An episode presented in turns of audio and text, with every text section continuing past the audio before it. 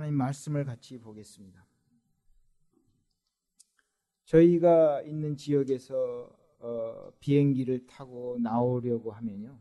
한 사하라 사막의 지역부터 한 3시간을 계속 사막 지역을 나옵니다.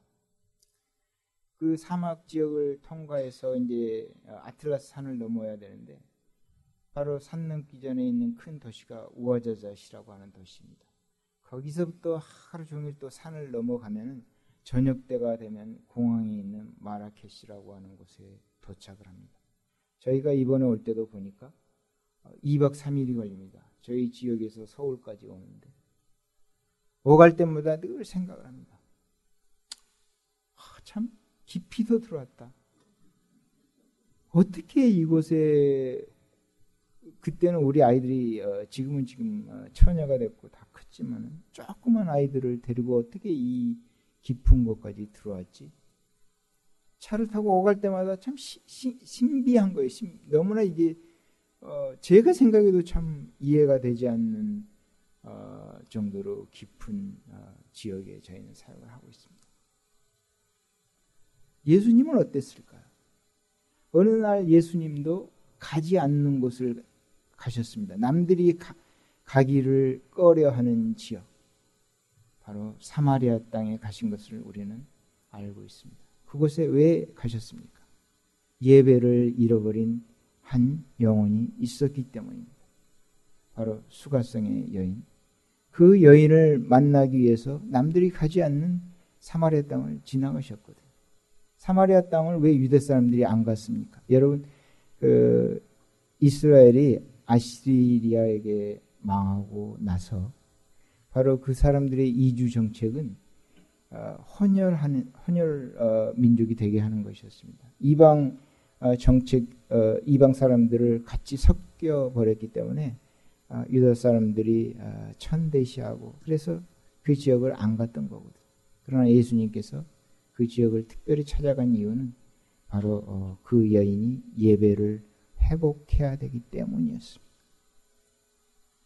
바로 성경은 그런 것 같습니다. 남들이 가, 많이 사람들이 필요한 지역, 어, 집중적으로 모여 있는 지역에 선교하면 효과적일 것 같지만은 또 어떤 면에서 예수님의 그 어, 방법을 보시면은 남들이 가지 않는 지역에 가셨습니다. 예수님께서 예루살렘에 많은 율법학자, 똑, 똑똑한 사람들이 다 있는 곳에만 가신 것이 아니라 바로 갈릴리 지방으로 가셨거든요. 소외된 지역. 그곳에서 예수님의 제자들의 대부분을 만난 것을 우리는 알고 있습니다. 바로 그것이 성교 사역인 것 같습니다. 오늘 느에미아의 이 말씀은요. 예배를 회복한 사람들의 이야기입니다. 이 사람들이 예배를 어떻게 잃어버렸는데 오늘 이렇게 예배를 회복하고 아름다운 예배를 드릴까요? 여러분 우리가 알다시피 이스라엘은 다윗 어, 왕 때 통일 왕국을 이루어 가지고 굉장히 번성을 합니다. 그러나 그 이후 솔로몬 이후에 나라가 분단이 됩니다. 북왕국 이스라엘, 남왕국 유다. 북왕국 이스라엘은 좀 전에 말씀드린 아시리아, 아수르라는 나라에게 망합니다. 여러분 영국의 대형 박물관에 가보면요. 그 부조가 있는데 사자를 사냥하는 그런 부조가 있습니다. 어떤 사람들은 토끼를 사냥하고 뭐 멧돼지를 사냥하고 그런 거를 말할 텐데 사자를 사냥하는 사람들 그 사람들이 바로 아시리아 사람입니다. 그러니 얼마나 용맹합니까? 사, 남들은 여우를 사냥하는데 사자를 사냥하는 사람 굉장히 용맹한 민족. 그러나 아, 나쁘게 얘기하면 잔인한 민족. 어, 전쟁 때 어, 아이, 어, 여자들이 배를 가르고 아이를 꺼내고 하는 그런 어, 민족. 그것이 역사의 기록에 남아 있습니다. 그 아시리아에게 이스라엘이 망했거든요. 그런데 바로 이 아시리아가 이제 유다를 어, 멸망시키기 위해서 찾아갑니다. 우리 성경에 알다시피 내가 아수르 왕 사네립 까닭에 기도한 것을 내가 들었다 하고 나서 그 다음 날에 몇 명이 죽었습니까? 아수르 군대 18만 명이 아, 넘는 군대가 다 죽은 것을 우리는 성경에 알고 있습니다. 그리고 나서 아시리아가 그냥 망해버렸어요. 그 아시리아를 아, 멸망시킨 나라가 어느 나라입니까? 그 다음에 바벨론입니다. 바벨론. 바벨론이 이제는 유다를 쳐들어왔습니다. 유다를 멸망시키기 위해서. 그러나 유다를 함락시키지 못하고 어, 다니엘 또 그의 세 친구들과 같은 사람들을 잡아갑니다. 그것을 우리는 예루살렘의 1, 차 침공이다라고 얘기를 합니다. 바벨론이 돌아갔어요. 성공 못하고 또 두 번째 또 찾아왔습니다. 그러나 두 번째도 실패를 합니다. 어, 에스겔과 같은 선지자를 잡아갔습니다. 그런데 이제 세 번째 전열을 가다듬고 쳐들어왔습니다. 그리고 아주 싸움이 격렬했습니다. 18개월 동안. 어, 격렬한 싸움을 하다 보니까 이 바벨론 군대가 화가 많이 났습니다. 세 번째 예루살렘을 함락을 시켰는데 그때까지 참지 못했던 바벨론 군대가 예루살렘을 완전히 초토화시킨 것을 우리는 역사상 알고 있습니다. 바로 그러한 것을 선지자 예레미야가 예언을 했습니다. 예레미야 선지자는 살아 있을 때 바로 예루살렘이 멸망할 것을 예언을 하고 자기가 죽기 전에 그 예언이 실현된 것을 본 선지자입니다. 그래서 예레미야 선지자를 통해서 하나님이 주신 예언을 보면요. 몹시 슬픈 것을 우리가 알 수 있습니다. 예레미야 애가 2장에 보면 슬프다. 주께서 어찌 그리 진노하사 전혀 시온을 구름으로 덮으셨는고. 이스라엘의 아름다운 것을 하늘에서 땅에 던지셨으며 노아사 처녀 유다의 견고한 성을 헐어 땅에 엎으시고 나라와 방백으로 욕되게 하셨도다. 이런 아, 에가의 부분이 나옵니다. 바벨론이 완전히 초토화시켜 버렸기 때문에 어, 18개월 동안 자기들을 어, 못 살게 굴고 저항, 저항했던 그 예루살렘을 하나도 남기지 않고 다 태워버렸거든요.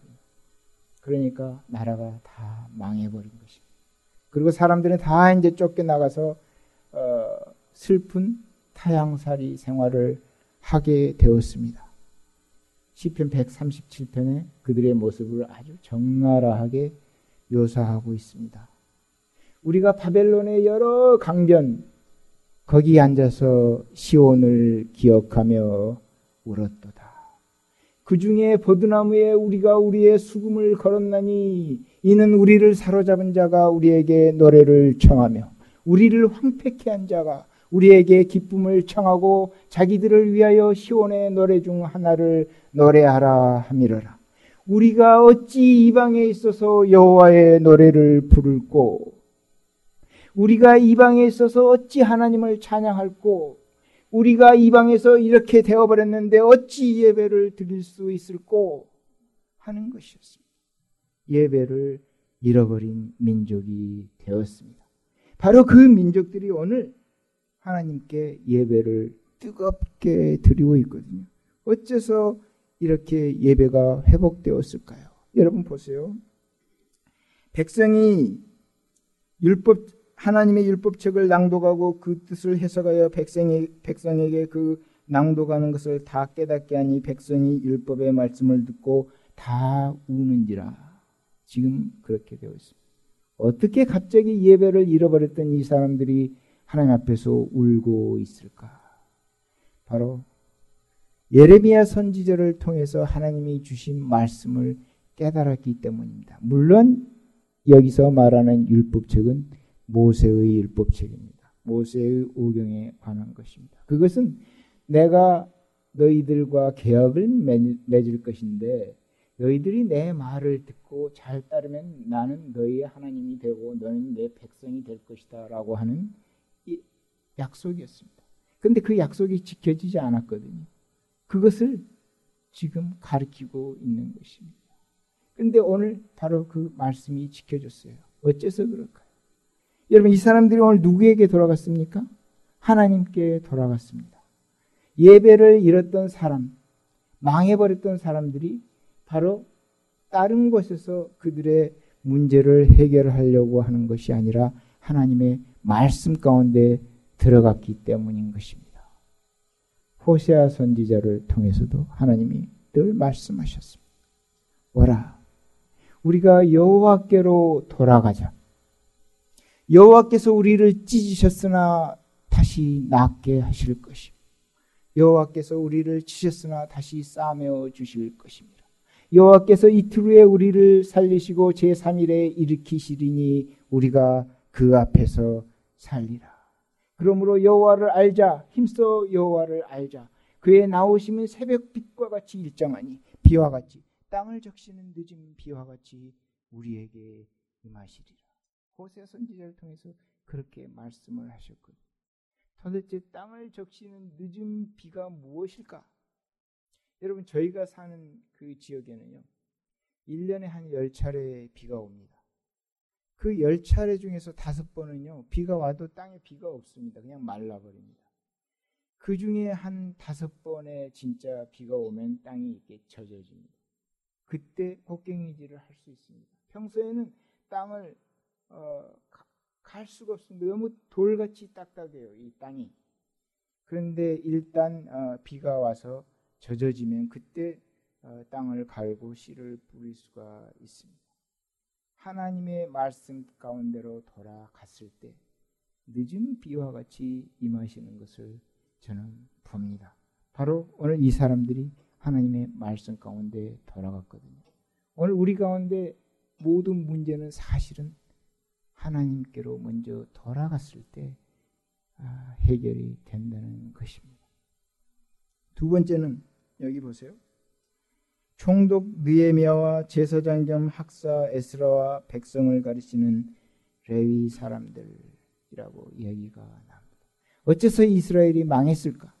여러분 이스라엘이 망한 이유는 여러 가지가 있습니다. 그러나 특별히 이스라엘이 망한 이유 중에 하나는 지도층이 부패하였기 때문에 망했다라고 성경은 이야기하고 있습니다.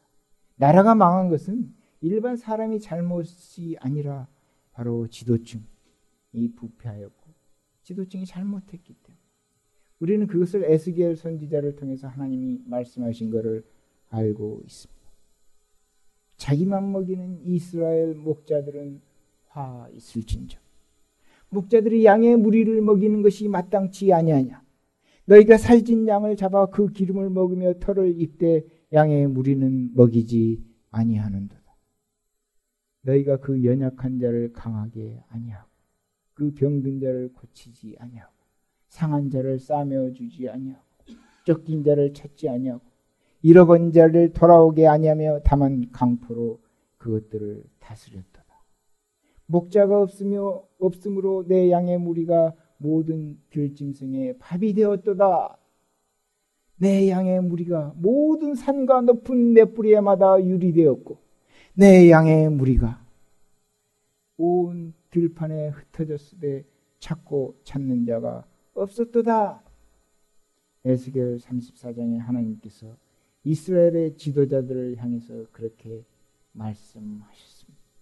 교회의 지도자들을 향해서 그렇게 말씀을 하셨습니다. 그런데 오늘 어떻습니까? 느에미야, 제사장 겸 학사 에스라 새로운 지도자들이 생겨났습니다. 하나님께서 새 지도자를 세우신 것을 보면은 성경의 많은 부분이 그렇습니다. 모세를 세우시고 기드온을 세우시고 여호수아를 세우시고 그렇게 해서 예배가 예배가 회복되는 것을 우리가 보고 있습니다. 세 번째, 이 사람들의 문제는 관계가 다 망했다는 것이었습니다. 여러분 나라가 망하면요 찾으면 됩니다. 돈이 없어지면 다시 벌면 됩니다. 근데 옆에 사람하고 옆에 사람이 다 망하게 되면요. 이것은 참 힘듭니다. 예레미야 선지자를 통해서 하나님께서 말씀하신 그 부분에 다음과 같은 부분이 나옵니다. 슬프다 이 성이여 본래는 거민이 많더니 이제는 어찌 그리 적막히 앉았는고 본래는 열방 중에 크던 자가 이제는 과부 같고 본래는 열국 중에 공주되었던 자가 이제는 조공 들이는 자가 되었도다 하면서 사랑하던 자 중에 위로하는 자가 없고 친구도 다 배반하여 원수가 되었구나 하고 애가를 시작을 합니다. 여러분 사랑하던 자 중에 위로하는 자가 없고 친구도 다 배반하였구나. 무엇이 어떻게 됐다는 것입니까? 나라를 뺏긴 것이 문제가 아니라 사람과 사람이 다 아, 관계가 무너졌다는 얘기를 하고 있습니다. 오늘 교회가 망한 것이 문제가 아니라 옆 사람과 옆 사람이 다 서로 관계가 나빠졌다는 얘기. 저는 선교 보고를 드리면서 여러 교회를 이렇게 다닙니다. 다니다 보면 망할 교회, 흥할 교회를 봅니다. 여러분 쉽게 망할 교회는 뭔지 아십니까? 싸우는 게. 그냥 가만히 있어도 옆에 싸우는 소리가 들립니다. 이 장로하고 이 장로가 싸우고 또 목사 어, 목사를 쫓아내기 위해서 뭐 별짓을 했다는 소리가 들리고 안타깝습니다. 여러분 교회를 망하게 하기 위해서는요 담임 목사를 쫓아내려고 애를 쓸 필요가 하나도 없습니다. 그냥 자기끼리 싸우면 돼요. 집안에서 싸우면 되고 옆에 사람하고 싸우면은 망하게 되어 있습니다. 나라도 마찬가지입니다. 저 나라를 침략하기 위해서 열심히 군사를 키울 필요가 없어요. 자기들끼리 싸우게 하면 됩니다. 그래서 잠언에 뭐라고 되어 있습니까?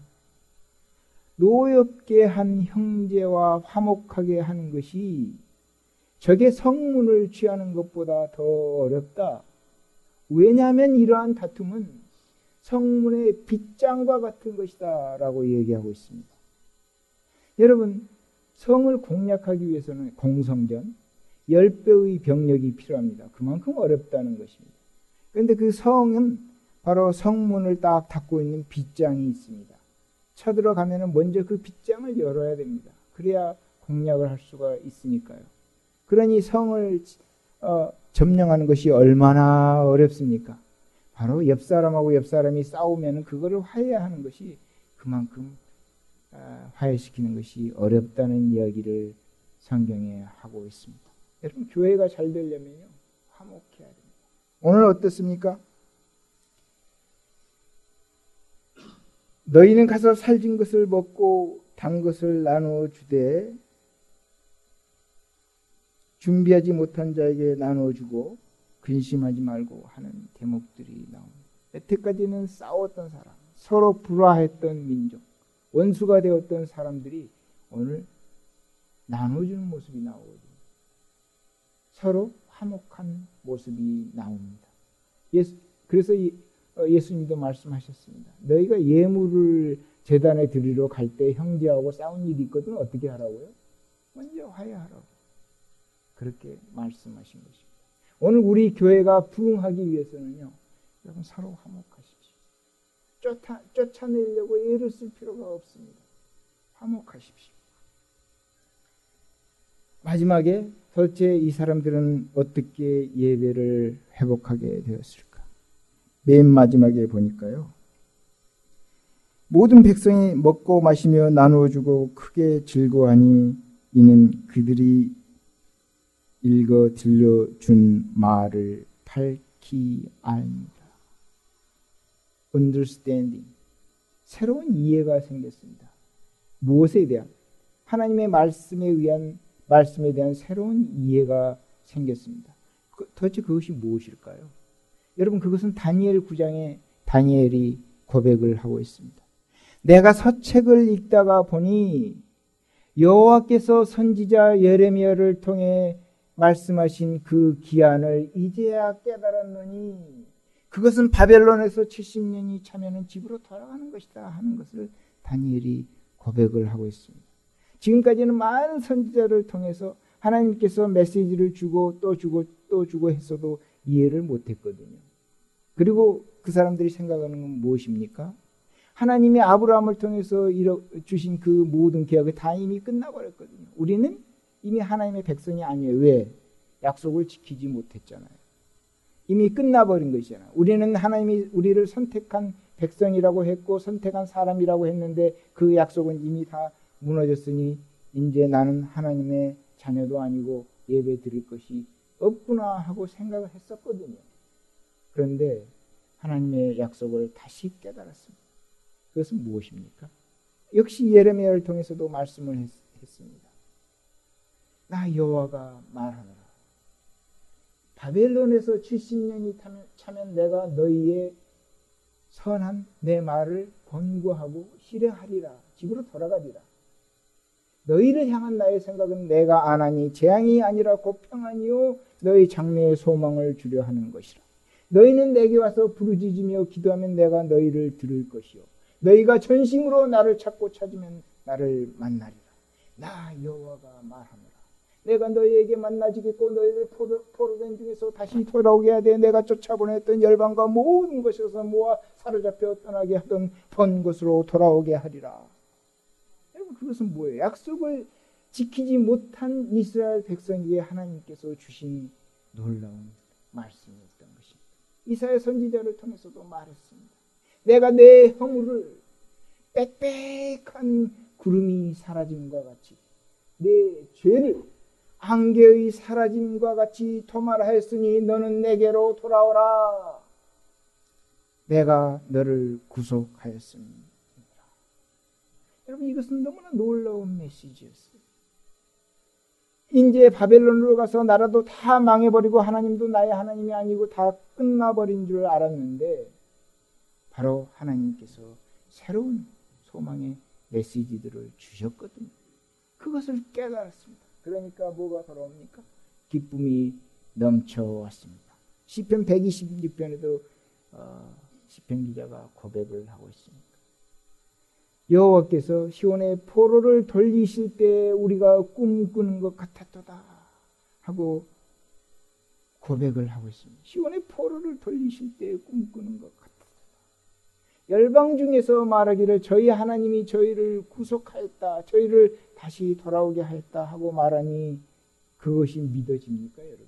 꿈과 같은 기쁨이 넘치게 된 것입니다. 저는 우리 교회가 정말 훌륭한 아, 지도자를 모시고 새롭게 시작한 교회인 것을 저는 믿습니다. 지도자를 회복하 아, 하나님께서 세우시는 교회 다시 새롭게 성장하고 부흥할 교회인 것을 제가 믿습니다. 여러분 서로의 관계를 회복하고 예배를 회복하라고 왜 모로코에서 여기까지 와서 제가 말씀을 드립니다. 예배를 회복한 교회, 바로 그 교회가 사역을 할 수 있기 때문입니다. 교회마다 분란이 있고 안에서 싸우고 문제가 많은데 어떻게 무슨 연합으로 성교를 할 수 있습니까? 회복된 예배를 통해서 힘차게 성교지로 나가는 성교 사역 감당하는 우리 교회가 되기를 축복합니다.